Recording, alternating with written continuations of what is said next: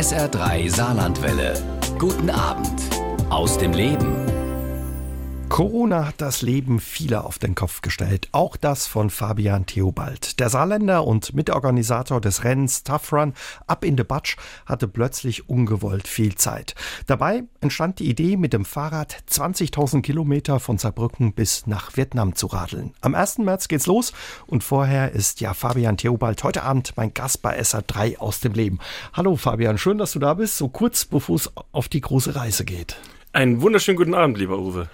Ja, und wie es sich für einen Fahrrad-Weltreisenden gehört, bist du mit dem Fahrrad gekommen? Quasi so noch ein bisschen, ein paar Trainingskilometer für die Beine, eine kleine Bergetappe zum Hallberg? Ja, ist richtig. Ich meine, mein, das Fahrrad ist hier das äh, effizienteste Fortbewegungsmittel, das man so fahren kann. Äh, und in Saarbrücken auch wahrscheinlich das schnellste. Mhm. Ja, und du hast mir verraten, es ist ganz neu, dein Fahrrad. Du hast auch gleich mit ins Studio gebracht. Es darf auch bei dir zu Hause, hast du gesagt, quasi zu Hause im Schlafzimmer es übernachten. Schläft ausschließlich in der Wohnung.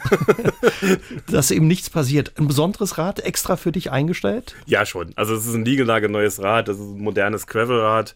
Ähm, ich habe mir das Prinzip so ein bisschen so ausgesucht. Ich finde es unheimlich schön. Das heißt, ich gucke es auch wirklich an. Also ich habe das so in mein Zimmer gestellt. Rechts ist der Fernseher und links ist das Fahrrad. Und ich gucke dann immer so im Wechsel.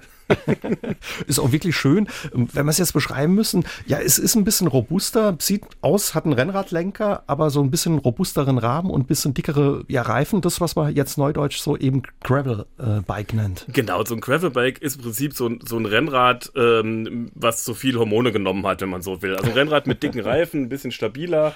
Man macht ein paar Taschen dran und dann nennt man das neudeutsch Bikepacking und kann damit auf Touren gehen. Und ähm, da kommen noch ähm, Taschen dran auch. Wie viel Gepäck wirst du dann mit dir haben, wenn es losgeht? Ich war mal optimistisch und wollte mal so 15 Kilo mitnehmen, weil dieses Bikepacking kommt so aus diesem Ultraleichtbereich und dann hat mir nur wenig dabei, eine halbe Zahnbürste statt einer ganzen und sowas. ähm, ich bin jetzt so bei 20 Kilo, habe ich mich eingependelt. Vielleicht schaffe ich so ein bisschen das zu reduzieren. Was nicht viel ist, also jetzt würde ich jetzt mal sagen, oder? Nee, natürlich Kilo. nicht, aber weniger geht immer. Klar, wollen aber natürlich bewegt werden und 20.000 Kilometer bis Vietnam, ja, das ist schon ein Stück. Ich hoffe, der Sattel ist bequem. Ja, ich bin gerade noch am Üben. Ich hoffe, dass es in den nächsten Tagen sich herauskristallisiert, dass der Sattel perfekt ist, weil der ist tatsächlich neu und ich weiß noch nicht, ob es perfekt ist. Also auf den ersten Blick von hier sieht er äh, steinhart aus und eher unbequem. Ja, müssen die auch sein. Ich meine, ich habe ja auch eine, eine, eine, Polsterhose an. Mhm. Man muss das so ein bisschen, den, den Hintern muss man etwas dran gewöhnen und dann geht das schon wieder. Der Countdown läuft auf alle Fälle noch nicht mal mehr zwei Wochen. Dann mhm. geht's los für dich. Was überwiegt? Die Vorfreude oder die Aufregung? Mittlerweile die Vorfreude. Also die Aufregung ist gerade so ein bisschen, wenn ich von der 1 bis 10 ist die Aufregung eher so bei 5, mhm. weil ich bin gerade so, ich kann jetzt eh nichts mehr dran ändern. Ähm, ich habe jetzt alles gemacht, was ich machen konnte und jetzt kann es eigentlich losgehen. Gibt es kein Zurück mehr. Trotz alledem, kannst du noch ruhig schlafen oder gehst du im Kopf noch durch? Habe ich alles, alles bedacht, alles quasi zurechtgelegt? Ich kann seit zwölf Monaten nicht mehr wirklich schlafen. Also das ist so, in meinem Leben hat sich viel geändert. Mein Schlafrhythmus hat sich, äh, verschiebt sich im Moment hin und her. Also man merkt schon, dass in meinem Kopf Dinge passieren. Mhm. Ähm, aber das ist alles was Positives. Also so in freudiger Erwartung schaue ich jetzt nach vorne und äh, ja, Rock'n'Roll, dann geht's bald los. Eben, wir haben uns über dein Rad unterhalten. Fabian kam gleich eine Mail ins Studio von einer Hörerin, die sagte, kein E-Bike? Nein, das ist richtig. Ich fahre mit einem sogenannten Bio-Bike. Ich glaube tatsächlich auch, dass die äh, Reise mit einem E-Bike anspruchsvoller wäre, weil man muss ja auch immer eine Steckdose finden. Mhm, klar, vor allen Dingen ja bei den Ländern, die du bereisen wirst und ähm, ja besuchen wirst durch Zentralasien und ja, in Asien überhaupt. Ja. Die, über die Route reden wir später noch ein bisschen. Verrat uns. Ähm, wie bist du auf die Idee gekommen, mit dem Fahrrad nach Vietnam zu fahren und ja, welche Rolle spielt ja ein Corona-Koller da ein Stück weit mit? Ja, ich meine, wir wissen ja alle, wie das ab März 2020 so losging. Ähm, die, ganze Republik oder die ganze Welt ist so ein bisschen stehen geblieben. Ähm, und besonders stark hat es halt auch die Eventbranche abbekommen. Ich war als Bestandteil der Eventbranche natürlich direkt betroffen. Und ja, die ersten paar Monate war es ja noch ganz cool, zu Hause zu sein und neue Formate auszuprobieren, Online-Formate zu testen. Ja, und irgendwann geht's dann halt auf den Keks, wenn man permanent Dinge plant und dann doch wieder absagt. Und dann plant mhm. man wieder und sagt, sagt sie wieder ab. Und ähm, die berufliche Sinnkrise ist dann quasi vorprogrammiert äh, und wenn man sich sehr viel über seinen eigenen Beruf oder das, was man macht, definiert, macht das ja auch privat was mit einem. Und irgendwann hat mich meine, meine Freundin mal in so einem Küchentischgespräch äh, gefragt, so was ich denn jetzt machen würde, wenn wir jetzt nicht zusammen wären. Und dann kam, wie aus dem Rückenmark, also so quasi so blitzschnell aus der Pistole geschossen, ich würde meiner Altersvorsorge auflösen und wird beim Rad eine Weltreise machen. Mhm. Und die Idee war geboren und ging dir dann offenbar nicht mehr aus dem Kopf. Ja, ich meine, wenn man mal so eine Wahrheit gelassen ausspricht ähm, und auch mit einer sehr coolen Partnerin zusammen ist, äh, die, die dann einfach irgendwann sagt, ey, du, dann, dann mach das halt. Ähm, und dann überlegt man sich halt, also man geht nicht mehr Sachen ausschließen. Man überlegt sich oft so, ja, das hier geht ja eh nicht, weil man das und das und das steht ja im Weg, also kann man es ja gar nicht angehen. Nee, man überlegt zum ersten Mal alles neu und denkt alles neu. Und irgendwann war das dann, nach ein paar Wochen, war das immer machbar. Mhm. Weil du sagst, du bist in der Eventbranche. Ich habe es gesagt, du hast das Rennen ähm, ja mitorganisiert, den, den Tough Run, der viele Jahre in Bexbach stattgefunden hat, den Ober Bexbach, wenn es richtig ist, auf dem alten Truppenübungsplatz. Genau, auf dem Utopion in Bexbach hat der stattgefunden und dann sind wir später nach äh, Großrosseln gezogen mit dem Taffern Up in the Batsch, der genau genommen kein Rennen ist, weil wir haben von Anfang an auf eine Zeitnahme verzichtet. Es ging immer um Spaß am Sport. Mhm. Die Leute sind verborzt. Genau, verborzt in the Batsch gesprungen äh, und es gab Kostümwertungen und Fairnesswertungen und es war immer ein riesengroßer Spaß. Mhm. Aber ich höre raus, also das war mehr als ein Job, hast du ja auch gesagt, fiel dann auch schwer, sich da jetzt erstmal, ja, das nicht weitermachen zu können und sich da ein Stück weit lösen zu müssen wegen Corona. Ja, davon. der Taffern war ein Hobbyprojekt, das war ein Spaß oder ein Orchideenprojekt, wie äh, Julian immer gesagt hat. Den haben wir als aus Spaß gemacht und irgendwann haben wir ihn so weit professionalisiert, dass ich da auch einen Job draus machen mhm. konnte für drei Jahre. Ja, und dann kam Corona und dann war der Spaß leider vorbei. Kam da auch einiges, sonst einiges bei dir auf den Prüfstand durch diese Zwangspause, durch Corona? Neben dem Job meinst du? Mhm, ja gut, man überlegt ja alles, was man so tun kann. Ich meine, meine Sachen, die ich sonst so mache, wie Sport, kann man ja schon noch so machen. Aber den Vereinssport zum Beispiel, den ich so getrieben habe, das ging ja auch nicht mehr. Man mhm. war ja dann irgendwann Turner? eingesport. Ja. Ich habe früher getont und Tone immer noch so hobbymäßig und das konnte man alles nicht mehr machen. Ich konnte nicht mehr schwimmen gehen. Ähm, ich kann ganz gut mit mir alleine klarkommen, aber ich meine, das haben wir jetzt alle ja erfahren. Irgendwann ist man sich auch selbst nicht mehr gut genug. Irgendwann nervt es dann. ja, einfach. genau. Ja. Radfahren gehörte immer schon zu deinem Alltag dazu? Oder wie kam es auf die Idee zu sagen, oh, ich lege diese Strecke, die ja unheimlich lang ist, 20.000 Kilometer mit dem Rad zurück? Ich habe das wieder entdeckt irgendwann. Ich glaube, so 2015 habe ich mir wieder ein, ein Crossbike gekauft und bin auf die Arbeit gefahren damit und habe wieder Spaß gefunden. Hat auch ein paar Kilo zugelegt, die man dann irgendwie wieder wegschaffen wollte und so.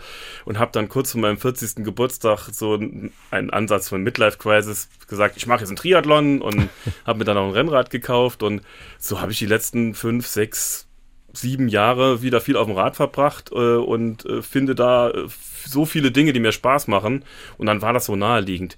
Diese Radreise an sich, das fand ich immer schon attraktiv, weil dieses mit eigener Kraft zu transportieren, von A nach B zu kommen und im Prinzip ist die Grenze nur man selbst oder mhm. die Zeit ähm, wie weit man eigentlich fahren kann.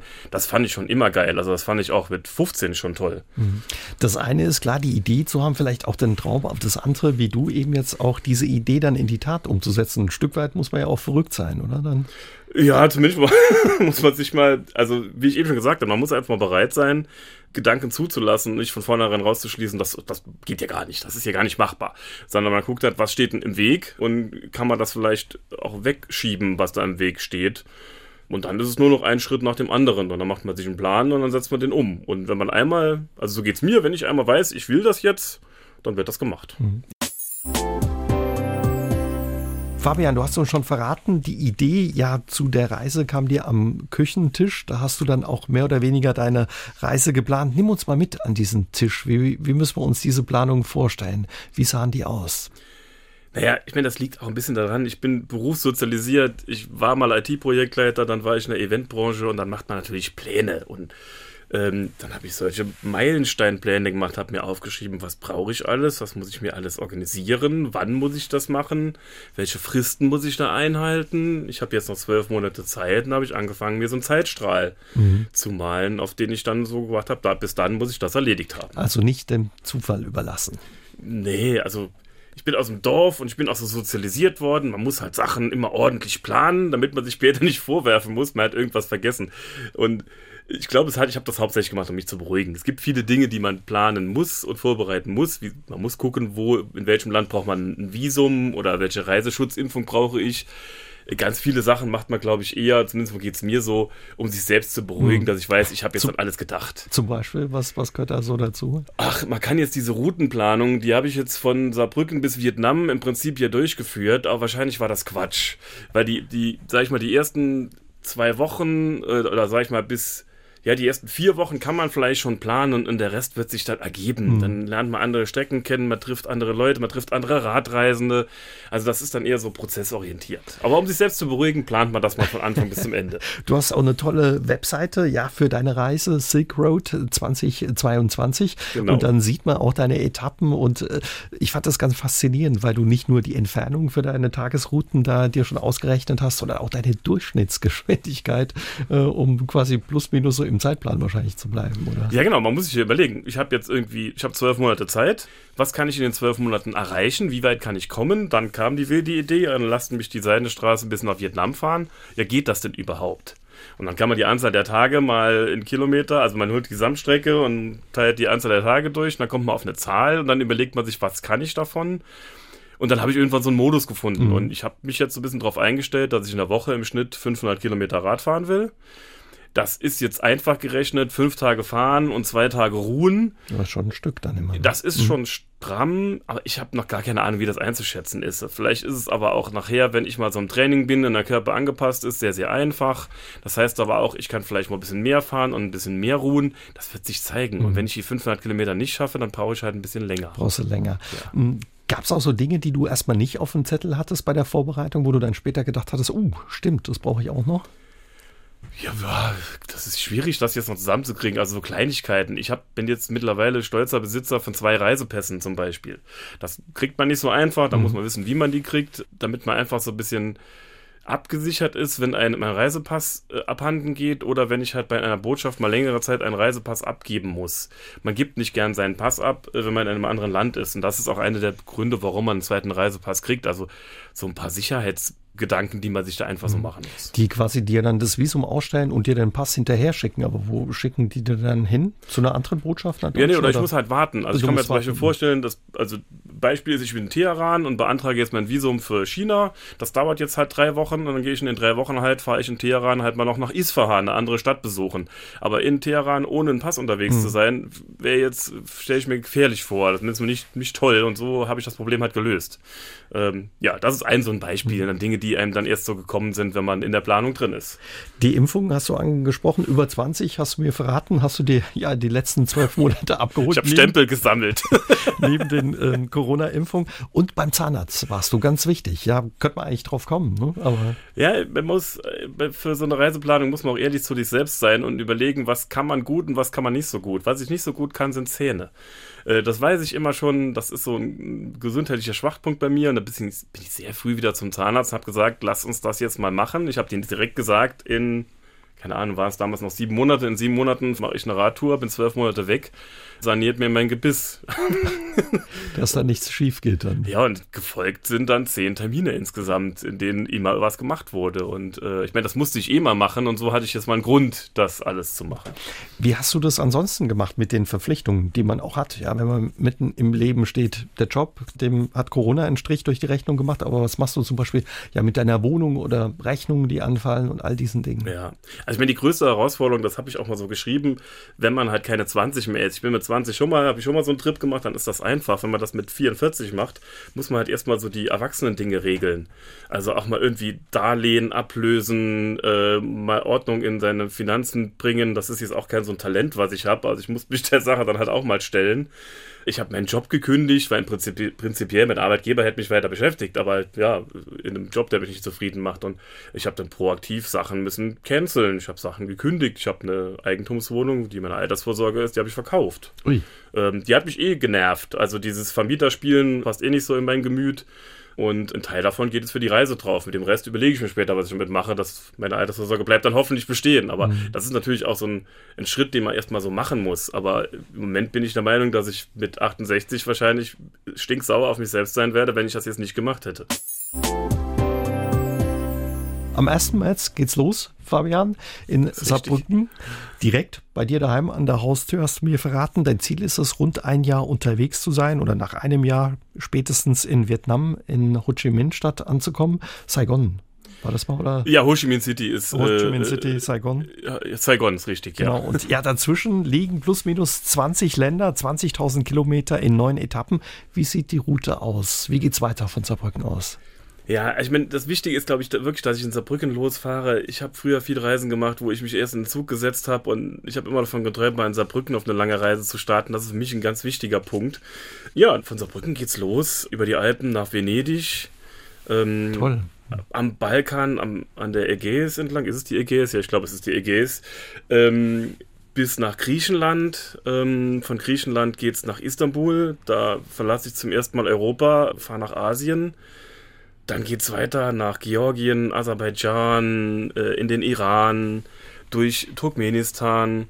Dann komme ich eigentlich in das, was man Zentralasien nennt, also Usbekistan, Tadschikistan, Kirgisistan. Dann kommt der Grenzübergang nach China. Das ist ein ganz großer Teil, wo ich allein, ich glaube, es sind 7000 Kilometer durch China durchfahre, also einmal von Norden nach Süden durchquere mit dem Ziel Südostasien und äh, dann ja Saigon, weil es halt der unterste Zipfel ist. Mhm. Also ich will Südostasien schon noch ein bisschen mehr erforschen ähm, aber einfach, weil mir das Klima auch dort gut gefällt. Ja, wenn du da wahrscheinlich dann ankommst, nächstes Jahr so im, ja, im November oder Oktober ist da auch schön warm dann. Ne? Ja, ich hoffe es doch.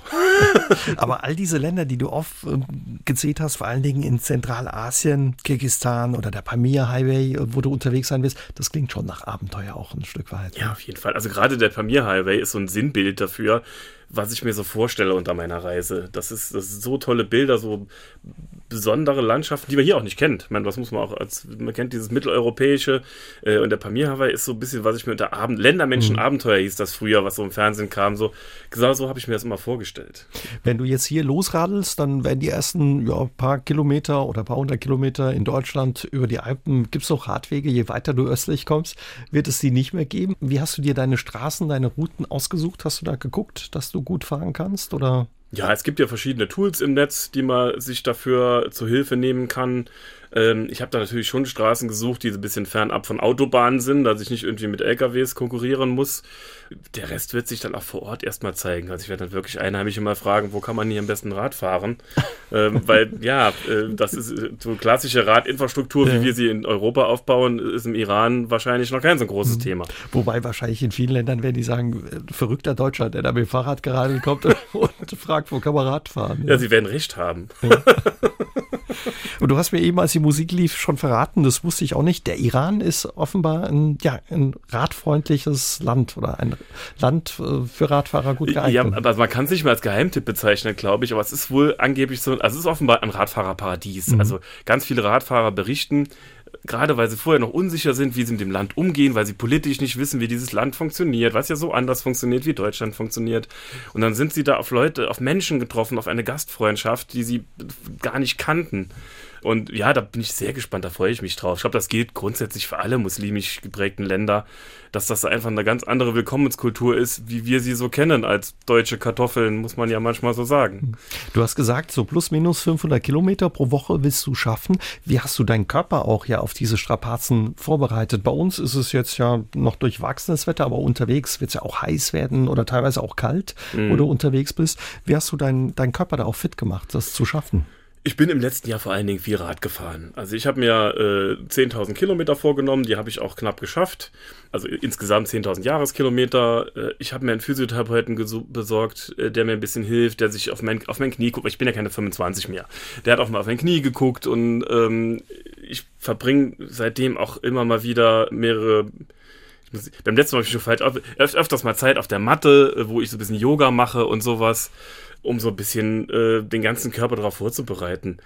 Ja, und ansonsten freue ich mich einfach nur drauf, weil ich habe jetzt kein strukturiertes Training oder sowas mhm. gemacht. Das klingt manchmal schon äh, übertriebener, wie es ist. Und der Hintern hat ausreichend äh, Sitzfleisch. Ja, man muss das gut, gut krämen, gute gepolsterte Hose anziehen und der Rest ist Gewöhnungssache. Mhm. Und Mentaltraining, habe ich gelesen, hast du auch ein Stück äh, weit gemacht. Ja gut, ich habe mich natürlich damit auseinandergesetzt, wie man, wie man damit klarkommt, dass man lange unterwegs ist. Also ich weiß noch, als ich vor 20 Jahren mal in Australien unterwegs war, längere Zeit, war ich oft alleine. Also ich weiß schon mal, wie ich mit mir selbst umgehen mhm. kann, wenn ich alleine bin.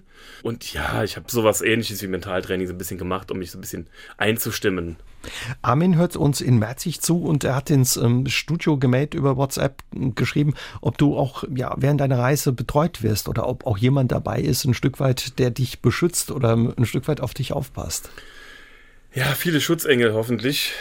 Ich meine, meine Reise ist ja eh schon sehr öffentlich. Ähm, ich werde ja darüber berichten und bloggen und eh in Kontakt sein mit Menschen, die mir zugucken können, was ich, was ich dort treibe. Ich habe ja so ein kleines Team. Also ich meine, das ist schon so eine self-supported Reise. Also ich habe das alles geplant und ich habe auch alles dabei, dass ich von A bis Z wirklich mitnehme und auch gebrauchen kann. Aber ich habe so ein kleines Krisenteam, wo meine Freundin und meine Schwester drin ist, wenn halt irgendwas passiert. Die haben alle Unterlagen, die sind informiert, die haben Kontakt zu meinem Versicherungsvertreter, was so Versicherungen angeht, weil man fährt ja als echter Deutscher auch nicht ohne, ohne Versicherung in Urlaub ähm, und schon gar nicht auf so eine Radreise. Genau, und solche, solche Sachen so. Und ich habe noch Freunde eingespannt. Also ich habe eben schon gesagt, es sind einfach viele Leute, die wollen Teil von diesem Projekt sein und unterstützen mich gerade dabei. Äh, und die habe ich natürlich mit eingebunden. Und die werden so mein First-Level-Support sein, wenn ich irgendwo mal nicht weiterkomme. Was ja auch schön ist, ja, wenn da viele teilnehmen dürfen. Fabian, du hast uns schon verraten, 500 Kilometer pro Woche willst du schaffen unterwegs. Wenn du dann ja quasi Pause machst oder übernachten willst, hast du dir schon überlegt, wo du übernachten wirst? Ähm, natürlich habe ich mir das überlegt. Ich habe im Prinzip verschiedene Varianten. Also ich werde mit dem Zelt reisen. Ich habe so ein Ultraleichtzelt dabei. Äh, das ist so ein Ein-Mann-Zelt, äh, in dem man relativ komfortabel äh, auch übernachten kann. Aber ich werde natürlich auch in Hotels, Hostels ähm, übernachten für mich ist wichtig äh, die Hygiene. Also wenn man am Rad unterwegs ist, und acht Stunden oder länger im Sattel sitzt, will man gern diese Hose auswaschen und sich selbst waschen können, damit man einfach am nächsten Tag auch nochmal frisch gestärkt weiterfahren mhm. kann. Und ich werde das einfach abhängig vom Wetter machen. Also wenn das Wetter toll ist und ich finde einen Campingplatz, ich bin ein großer Camper, dann baue ich mein Zelt auf und gehe dort duschen und dann freue ich mich drauf, in der Natur zu sein. Und wenn das Wetter nicht so toll ist, dann suche ich mir ein Hotel oder ein Hostel. 20 mhm. Kilo Gepäck hast du dabei, plus minus, hast du gesagt. Was ist da alles dabei, neben ja ein paar Klamotten, dem Zelt und dem Schlafsack? Ja, so ein bisschen aufgebaut. Also ich habe mein Schlafzimmer dabei, das ist quasi quasi mein Zelt und äh, Schlafsack und alles, was man so braucht, damit man sich wohlfühlt. Ein Teil ist Freizeitklamotten, also was ich anziehe, wenn ich nicht auf dem Fahrrad sitze, äh, ein paar Fahrradkleidung. Dann meine Küche, was auch nur so ein kleiner Notkocher ist, weil ich eigentlich davon ausgehe, dass ich mir überall was Leckeres auf die Hand kaufen kann äh, und ich jetzt nicht vorhabe, irgendwie jeden Tag zweimal Mahlzeiten zu kochen. Und ein nicht äh, unwesentlicher Teil meines Gepäcks wird auch so eine Medienausstattung sein, mhm. weil ich will ja gerne die ganze Reise in Fotos und Video äh, dokumentieren und aufbereiten, äh, sowohl für mich als auch für jeden, den es interessiert. Wie ist das unterwegs? Das sind ja Länder, wo das Wetter auch sehr unterschiedlich ist. Du kommst jetzt quasi aus dem Winter in das Frühjahr, aber dann fährst du auch nochmal in den Winter rein, radelst rein. Wie schützt du dich dann auch vor Kälte und Hitze? Ja, das ist tatsächlich die besondere Herausforderung, dass ich jetzt quasi äh, vier Jahreszeiten äh, Kleidung mitholen muss. Fürs Fahrrad gibt es dann mittlerweile schon sehr moderne Funktionskleidung, äh, wo man mit, sage ich mal, wenig Packmaß schon Sachen dabei haben kann und wirklich auch so bis 0 Grad oder minus 2, minus 3 Grad gewappnet zu sein. Der Windchill-Faktor ist das Entscheidende. Der Wind macht einen kalt und kühlt einen aus. Und ja, wenn es wärmer wird, zieht man halt weniger an. Ich meine, das mhm. ist dann sehr, sehr einfach. Runter mit den Klamotten. Was ist, wenn das Fahrrad äh, kaputt geht? Das ist ja ein sehr modernes Fahrrad mit, mit äh, Scheibenbremse und, und, und. Mhm. Hast du auch ein bisschen ja, Schrauben geübt oder ist das was, was du als Radfahrer eh drauf hast? Ja, ich bin so ein bisschen Hobbyschrauber. Also ich habe das so weit drauf, wie man das als Radfahrer vielleicht drauf haben könnte. Also immer wenn es brenzlig wird, gehe ich dann zu meinem äh, Werkstatt meiner Wahl äh, und lass mir von denen helfen. Ähm, aber Verschleißteile austauschen kann ich auch selbst. Und genau das ist auch, was ich dabei habe. Also ich werde Verschleißteile dabei haben, zwei, drei kleine Ersatzteile, Sachen, die mal schnell kaputt gehen wie so ein Schaltauge. Das ist das Teil, wo das äh, Schaltwerk dran befestigt ist. Ähm, sowas nämlich zu finden, dann, wenn man woanders ist. Das ist in Deutschland schon schwierig genug. Im Iran will man gar nicht darüber nachdenken, sich so ein Teil besorgen zu müssen. Und ein bisschen ist natürlich auch man muss halt einfach ein bisschen Glück haben und auf sein Material aufpassen. Mhm. Also wenn mir ein Rahmen kaputt geht unterwegs, dann muss ich halt mir einen neuen Rahmen schicken lassen. Also was soll ich da jetzt viel, ich kann ja nicht mal Ersatzrahmen mitnehmen. Also. Und äh, hast du sowas wie ein Schloss dabei oder wenn es wirklich geklaut werden sollte, das Rad? Ja, also ich, ich habe tatsächlich ein, ein kleines Schloss dabei. Das ist eher aber so, um mich selbst zu beruhigen, damit ich mal irgendwo einkaufen kann. Ich habe einen Freund von mir, der hat mir gesagt, sobald du irgendwie Europa verlassen hast, musst du dir keine Gedanken mehr um dein Fahrrad machen. Machst du dir keine Gedanken mehr um, um dein Fahrrad. Ansonsten habe ich eine gute Versicherung, wie sich das so manchmal gehört, die mir mein Fahrrad ersetzt. Wenn das ist natürlich, löst mein Problem nicht, wenn das Fahrrad weg ist. Mhm. Äh, aber auch das ist wieder sowas, das macht man, um sich selbst ein bisschen zu beruhigen. Mhm. Ja, so ein Rad wirst du wahrscheinlich nicht so leicht irgendwie in Zentralasien bekommen dann. Ne? Nee, ich muss auf mein Material aufpassen. Ich glaube, das ist so das was man eh immer machen muss, man sollte nicht leichtfertig unterwegs sein.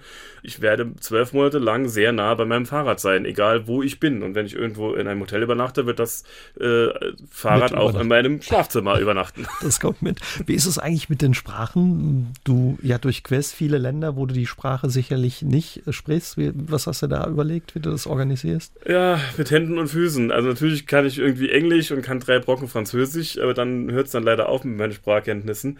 Ich habe mir vorgenommen, halt so für jedes Land so, so ein paar wichtige Sachen wie im Arabischen oder in, in, in, in Persisch mir so ein paar Sachen anzueignen, damit ich klarkomme. Mhm. Zeichensprachen, also Chinesisch zählen zum Beispiel, habe ich schon ausgedruckt. Das ist auch speziell. So bis vier ist es noch einfach, aber die Finger werden dann anders und dann hat man schnell falsche Finger gezeigt und das will man in ja, kann, kann, können Missverständnisse passieren.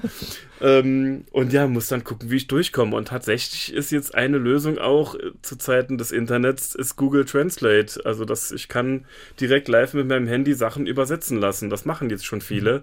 Und dann kann man im Zweifelsfall auch vielleicht eine anspruchsvollere Diskussion führen mit seinem Telefon und meinem Gegenüber. Achim hat uns ins Studio gemeldet. Fabian, der würde von dir gerne wissen, ja, was kostet deine Reise und hast du dir so ein Tagesbudget ähm, aufgestellt, wie viel Geld du ausgeben kannst und darfst? Mhm. Ja, klar, natürlich habe ich das. Also ich habe verschiedene Kalkulationen gemacht, das kann man jetzt rechnen, wie man will, aber ich glaube, das, das was, was Achim wissen will, ist vor allen Dingen so, was für laufende Kosten ich mhm. habe. Ähm, ich habe mir mein Budget auf 1000 Euro im Monat gesetzt, äh, das heißt, ich habe 12.000 Euro zur Verfügung, die ich für die gesamte Reise ausgeben kann. Es wird sicherlich Länder geben, in denen ich die nicht aufbrauchen muss, aber es gibt Länder, jetzt gerade die ersten zwei Wochen in Deutschland und in Italien, da werde ich die wahrscheinlich auch überstreiten, weil gerade bei den Temperaturen kann ich noch nicht selten gehen, da werde ich jeden Abend irgendwo einkehren zurückkehren müssen. Und dann wird es ein bisschen teurer. Aber das ist grundsätzlich mein, mein Budget, 1000 Euro. Und das ist schon recht großzügig für eine Radreise, weil ich muss ja für Transport und Benzin nichts bezahlen. Wie finanzierst du deine Reise? Hast vorhin schon ein bisschen verraten. Du hast natürlich auch Dinge über Bord geworfen, dich von Dingen getrennt. Ja, Geht's genau. da ans Gesparte oder? Ja, also grundsätzlich äh, ist die Reise privat finanziert. Das war auch der, der Ansatz, den ich von Anfang an hatte. Lass mich das machen, unabhängig von allem. Dann habe ich aber innerhalb kürzester Zeit dann doch so ein kleines bis größeres Projekt draus gemacht, sodass ich jetzt auch Sponsoren äh, gewinnen konnte, die mir neben Material, wie zum Beispiel meinem Fahrrad, auch Geld geben als Medienleistung dafür, dass ich äh, über sie berichte während meiner Route. Mhm. Ansonsten haben noch viele ins Studio gemeldet und äh, wollten noch mal wissen, ja, wie das mit, mit dem Thema Angst ist. Gibt's gibt's auch ja Sorgen oder Ängste, die du da ein Stück weit mitnimmst oder die dich vielleicht auch begleiten, dass was wegkommt oder dass dir auch was passieren könnte? Ja, die jeder hat, Mensch hat ja da so eine eigene Ängste, eine eigene Einschätzung. Also ich habe keine Angst vor der Reise an sich oder dass mir auf der Reise jetzt was passieren könnte. Aber es gibt natürlich dann so Sachen, die man nicht beeinflussen kann. Ähm, ich bin halt keine 20 mehr. Wenn mir irgendwann mein Knie Probleme macht beim Radfahren wegen der Belastung oder ich Rückenschmerzen kriege, weil ich habe Angst vor einem Bandscheibenvorfall. Also natürlich gibt es so Sachen, wo ich körperlich einfach nicht mehr so weiter kann und dann muss ich halt dann ruhen und eine Pause machen. So, das sind im Moment so die Ängste, die da sind und so kleine Ängste wie, wie ist denn das nochmal allein irgendwo im Wald zu übernachten, wenn ich dann doch mal wild campen muss, weil ich nicht rechtzeitig einen Campingplatz gefunden habe. Ja, das sind dann schon Sachen, wo ich dann die Komfortzone wahrscheinlich verlassen muss. Aber da freue ich mich auch ein bisschen mhm. drauf, weil ich muss es dann ja machen. Wie schwer ist es dir überhaupt gefallen, ja, dich jetzt auf dieses Abenteuer einzulassen und ein Stück weit ja auch dein bisheriges Leben ein Stück weit hinter dir zu lassen? Ähm, es ist mir relativ leicht gefallen, weil ich bin Fan von Veränderungen. Ich finde, Veränderungen bringen einen immer irgendwie weiter. Ähm, es war jetzt schwieriger, weil ich hier schon mehr im Leben bin. Ich habe hier in Saarbrücken ein soziales Umfeld. Äh, ich wohne in Saarbrücken seit fast zehn Jahren mit der Frau zusammen, die ich liebe, die ich ja jetzt ja mal ein paar Monate hier allein lasse. Und aber eigentlich lasse ich ja nichts wirklich zurück, weil diese ganzen Leute ja auch Teil von diesem Projekt mhm. sein wollen und sind. Ähm, und auch meine Freundin, meine Freundin wird jetzt äh, ab nächsten Monat eine, eine wöchentliche Kolumne in der Saarbrücker Zeitung schreiben. Das Protokoll einer daheimgebliebenen und wird darüber berichten, wie es ihr hier geht und wie es mir geht. Also wir machen jetzt alle gemeinsam ein, ein Ding daraus. Wollte sie nicht mitkommen? Ach, ich glaube schon, aber ich glaube, beim Fahrradfahren hat sie es nicht so. Aber ich bin mir jetzt schon ziemlich sicher, dass bei der nächsten verrückten Idee, die darf ich auf gar keinen Fall ohne sie planen. Simone hat noch ins Studio gemeldet und wollte noch mal wissen, warum gerade Vietnam als Ziel? Ja, ich wollte auf dem Landweg eine größtmögliche Strecke absolvieren. Ähm, und das ist von hier aus gewählt Richtung Asien, Zentralasien, Südostasien auf jeden Fall. Südostasien ist eh schon so ein Traumziel, wo ich immer noch hin wollte und Vietnam ist quasi der unterste Zipfel. Vietnam steht exemplarisch äh, eigentlich für gesamt Südostasien, weil ich unbedingt Südostasien, auch, also auch Kambodscha und Thailand erkunden will, möchte. Du bist ja nicht nur unterwegs auf der Reise für dich, sondern ja, du möchtest mit deiner Reise auch Aufmerksamkeit auf den Klimawandel lenken. Wie möchtest du das machen, Fabian? Ja, genau. Also die Reiseplanung ist ja ein bisschen eskaliert. Angefangen hat es, dass ich einfach nur die Reise für mich machen wollte und neue Dinge zu erleben. Dann habe ich ein Projekt draus gemacht und habe ich gemerkt, ich werde wahrscheinlich auch eine gewisse Anzahl von Menschen damit erreichen. Also will ich damit auch was machen. Und äh, die Klimaschutzorganisation German Zero, auf die bin ich schon vor längerer Zeit aufmerksam geworden, die setzt im Prinzip dort an, wo Fridays for Future aufgehört hat, darauf aufmerksam zu machen, dass es einen Klimawandel gibt. Das haben wir jetzt durchgespielt, das wissen wir alle, jetzt müssen wir was dagegen tun. Und German Zero tut das sehr konkret. Die machen quasi Lobbyarbeit und ähm, haben 1,5 Grad Gesetze für die Bundesregierung äh, entwickelt, haben Juristen, die schreiben lassen und kümmern sich um äh, regionale Klimaentscheide. Und damit die arbeiten können, brauchen die Geld. Und deswegen habe ich gesagt, äh, liebes German Zero Team, ich möchte gerne mit meiner Reise, ich bin zwölf Monate unterwegs, möchte aufmerksam machen auf euch und möchte gerne Spenden sammeln. Und das ist jetzt mein erklärtes Ziel. Ich fahre 20.000 Kilometer Rad und möchte dafür 20.000 Euro sammeln. 635 Euro habe ich schon gesammelt und ich bin noch gar nicht losgefahren. Also geht schon mal gut los. Du ja. bist jetzt auch Klimabotschafter von äh, German Zero. Ähm, wie kam es dazu? Haben die dich dann einfach ernannt? Oder? Ja, also ich habe die angeschrieben und habe denen davon erzählt, was ich ich da machen will. Und dann sind wir uns relativ schnell einig geworden. Die fanden die Idee geil. Dann gesagt, dann lass uns das irgendwie tun. Das heißt, ich werde auch auf meinen äh, Social Media Kanälen auch über das Thema Klima nochmal immer wieder informieren und aufmerksam machen, weil es mir einfach auch ein Herzensthema ist. Mhm. Wahrscheinlich triffst du auch ja eben auf die Folgen des Klimawandels in all den Ländern, die du bereisen wirst. ja, natürlich. Also ich glaube sogar, dass ich durch Länder reisen werde, wo der zukünftige Klimageflüchtete herkommen wird. Ähm, und ich glaube, das ist einfach wichtig, dass wir uns dem mal nochmal klar machen, dass wir in Deutschland nicht alleine sind, sondern die ganze Welt auch auf uns drauf schaut. Christian hat ähm, aus Lohfelden ins Studio gemäht und ähm, der würde von dir auch gerne wissen, welche Erwartungen du an deine Reise hast, an diese Reise und welche Erwartungen du auch an dich äh, selbst hast äh, bezüglich der Reise. Das ist immer eine große Frage und ich würde gerne eine große Antwort drauf geben. Ich äh, glaube, dass ich dass ich viele Dinge erleben werde, dass ich vieles erleben werde, mit dem ich nicht rechne. Und wahrscheinlich werde ich auch als anderer Mensch zurückkommen, äh, wobei das schon wieder schon zu groß gesprochen ist.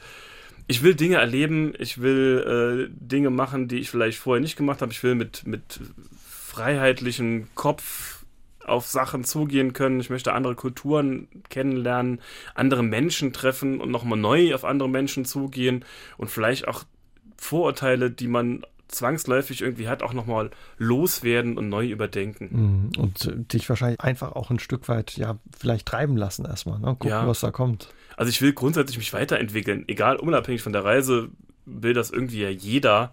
Äh, ich will das nochmal neu zulassen und dann, ja, treiben lassen und gucken, was auf mich zukommt und dann was Geiles draus machen. Corona ist noch nicht rum, leider, Fabian. Ist Corona überhaupt oder die Zeit ja der richtige Zeitpunkt, sich auf so eine Reise zu machen? Naja, was, was ist schon der richtige Zeitpunkt? Ähm, um einen Podcast zu zitieren, das gute Leben lässt sich nicht verschieben. Ähm, das ist und bleibt ein Risiko, wie das im Moment mit den Einreisebedingungen in verschiedenen Ländern ist. Aktuell komme ich bis in die Türkei und danach wird sie zeigen, wie es mit Georgien, Aserbaidschan oder im Iran weitergeht. Ich hoffe darauf, dass das funktioniert. Im Moment äh, sind die Uhren so gestellt, dass man als Deutscher mit europäischem Impfzertifikat äh, auf jeden Fall reisen kann. Die Frage ist halt, wie funktioniert das dann wirklich lokal vor Ort und auch im Grenzübergang? Mhm. Gibt es einen Plan B, wenn es irgendwo hakt und nicht weitergeht? Also eins steht fest, ich möchte zwölf Jahre lang reisen. Äh, zwölf, zwölf Jahre. Zwölf Jahre wären auch schon. Wer weiß.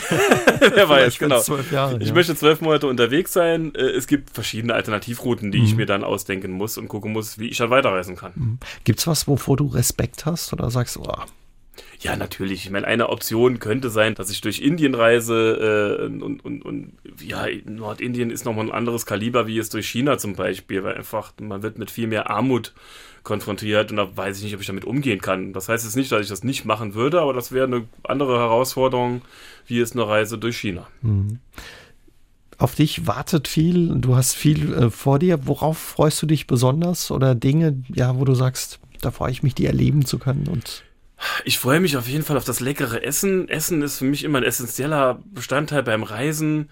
Äh, das teilt auch meine Freunde mit mir, deswegen haben wir da auch nie Huddel, weil wir immer klar machen, okay, wir haben jetzt beide schon morgen, lass uns was Leckeres essen. Ich bin in Ländern unterwegs, wo es leckeres Essen gibt. Ich freue mich morgens aus dem Zelt zu klettern äh, und Sonnenaufgang in fantastischer Landschaft zu erleben. Und tatsächlich freue ich mich auch drauf, Fahrrad zu fahren. Mir macht es eine Riesenfreude, Strecke hinter mich zu bringen und irgendwann auch einfach sagen zu können, ich habe jetzt diese Kilometer, die habe ich alle selbst gemacht, die bin ich alle selbst gefahren. Mhm. Christoph hat sich ins Studio gemeldet und wollte wissen, ob du ja vielleicht auch planst, von deiner Reise ein Buch zu machen. Ja, jetzt Autor, würde ich sofort sagen, natürlich. Ich will jetzt erstmal diese Reise erleben. Und ähm, wenn ich auf der Reise Dinge erlebe, wo ich glaube, da ist eine Geschichte passiert, die es wert ist zu erzählen, dann werde ich die vielleicht irgendwie erzählen. Ob das ein Buch ist oder ein Film, das weiß ich nicht. Also ausschließen will ich es nicht, aber sicher ist erstmal gar nichts. Mhm. Und ja, wer will, kann dich ja jetzt schon begleiten auf deiner Reise. Du bist ja auf den einschlägigen Kanälen unterwegs und hast auch eine Webseite. Das ist richtig. Also wer will, kann auf www.fabiantheobald.de, das ist meine Webseite. Dort findet ihr alle meine Social Media Kanäle. Ich bin auf Instagram, ich bin auf YouTube. Äh, man kann mich auf Patreon unterstützen und äh, ihr findet auf der Webseite auch äh, das Formular zum Spendenformular für German Zero zu spenden. Ich würde mich freuen, wenn äh, die Hörer mir äh, auf irgendeine Art und Weise äh, folgen würden äh, und mit mir in Kontakt bleiben. Ja, und ein Stück weit mit dir mitreisen in den nächsten zwölf Monaten. Ja, richtig. Hast du dir schon überlegt, ja, wie du wieder nach Hause kommst, wie du zurückreisen wirst? Ja, ähm, ja, das ist immer so eine schöne Frage. Man will das Klima retten äh, und dann ist natürlich die Frage der Rückreise natürlich noch klar und wahrscheinlich wird es ein Rückflug sein. Also Mensch sieht so aus, als werde ich von Vietnam dann zurückfliegen. Die Option, ähm, nochmal in die Mongolei zu reisen und dann mit der transsibirischen Eisenbahn zurückzufahren, steht noch aus, aber ich bin ehrlich gesagt kein so ein geduldiger Zugfahrer. Wer weiß, vielleicht entdeckst du das jetzt ja auf genau. deiner Reise. Alles kann sich ändern. Aber jetzt wünsche ich dir erstmal einen guten Start, eine tolle Reise. Ja, pass auf dich auf und ja, komm gesund wieder und danke, dass du heute Abend so kurz vorm Startschuss zu deiner Reise noch mein Gast warst. Ja, super. Vielen Dank für das Gespräch. Aus dem Leben. Der SR3 Talk am Dienstagabend ab 20.04 Uhr. Gibt's auch zum Nachhören auf sr3.de, auf YouTube und in der ARD Audiothek.